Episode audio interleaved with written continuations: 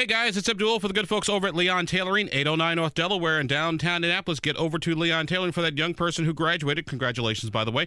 And make sure they've got the clothes for that big job interview. Hey, the economy may be good, but you still got to dress for success. And Leon Tailoring, they can help your young person do that with the professional wardrobe and attire that they need. And so all those years of college and getting a degree do not go to waste. So Leon Tailoring, the perfect place to get your young professional off to that start in the world of work. Leon Tailoring, 809 North Delaware and downtown Indianapolis.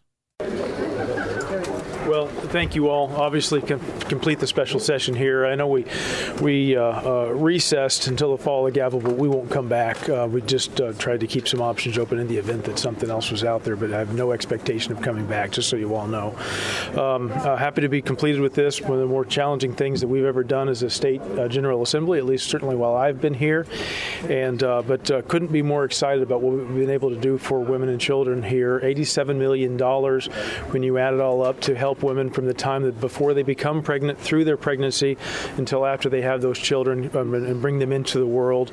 And uh, so I think this is a huge opportunity, and we'll build on that as we go forward from here in the next next General Assembly that begins in January, not all that far from here. And uh, so uh, very enthused about the ability that we the ability we've had to be able to do some uh, to do some good there and bring that opportunity to to women and children. Uh, with regard to the abortion issue, obviously we're protecting life. This is really important, and uh, we do so with the exceptions of the life of the mother and rape and incest. And uh, we're pleased to be able to do that for the, for the state of Indiana.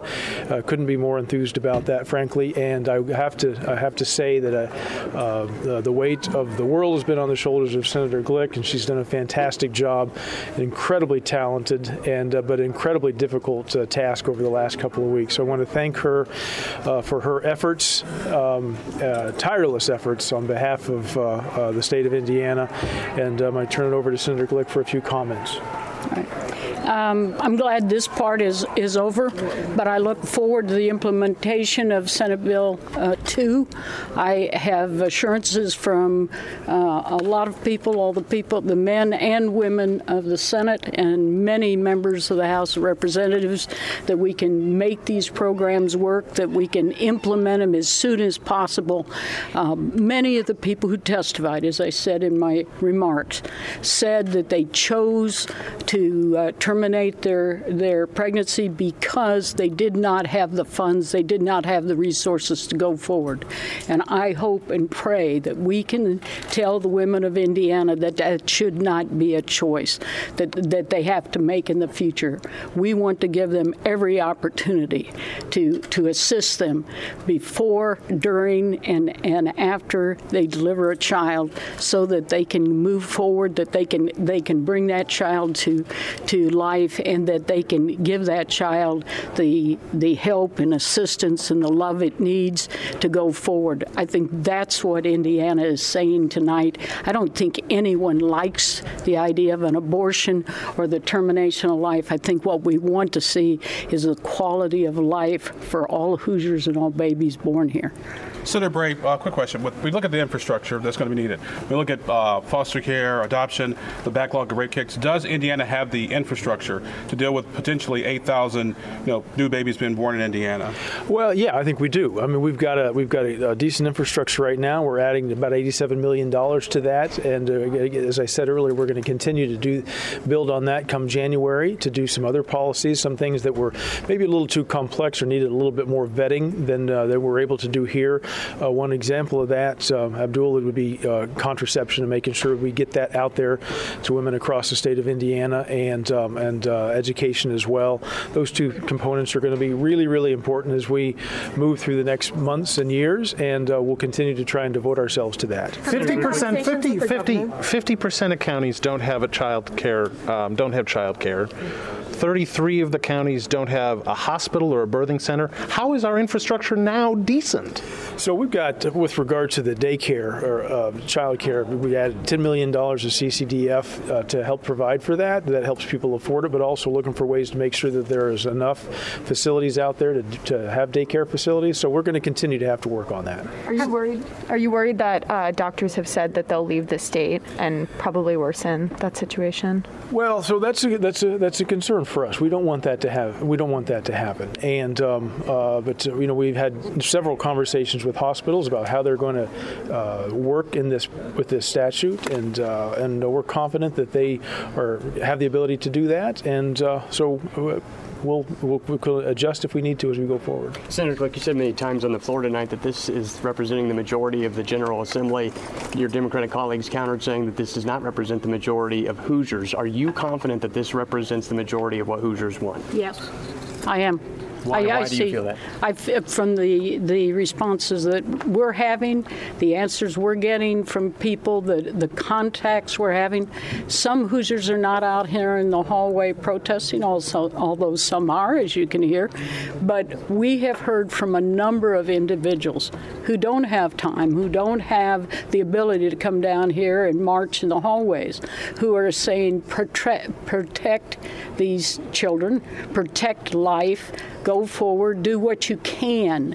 And they, they are accepting of the fact that in some cases, some mothers cannot deliver, that the risk to them is so great and the effect it would have on their, their family or their, the children they already have and their health. It, it, the fact that, that rape and incest should be there, and we've talked to people about that. These kinds of decisions are never made in a vacuum, and they there are polls going each way, but the, but actually the the insistence here is we protect as many people as possible. The state of Indiana has the ability to go forward and and and adopt programs and, and become involved in these issues to the extent that we can help these women deliver and deliver safely and to take care of these babies as they come along. We're not going to throw up our hands and say you must deliver and then not do anything for them. That's why Senate Bill was Senate Bill 2 was written. That's why the wraparound services are out there, and I think you'll see even more come budget time in January when we know where we stand financially. Any concern uh, uh, from a political perspective, what happened in uh, Kansas could happen here in Indiana? A lot of folks, suburban women particularly, came out, uh, voted to not amend their constitution. Anywhere, anywhere, not so much amending the referendum here, but sort of the political consequences of the decision you guys made this I, evening. I think there will be political consequences. I think in different districts uh, you might see different results, but I think in the in the end you're going to see a lot of people step back and look at the situation, look at some of the programs that have been adopted, and I think that that over time you're going to see a lot of of people reach conclusions. We we saw some poll results. I saw some poll results that were taken very soon after the Dobbs decision came out, and then saw some some numbers maybe a month or so after the decision came down, and they changed as people read through the opinions, got a, an idea of what they actually said in terms of the states making the decisions. I don't think all states will come down at the same place or at the same uh, time frame as Indiana has done, but as I said before, these numbers were as close as we could reach given the time frame we had.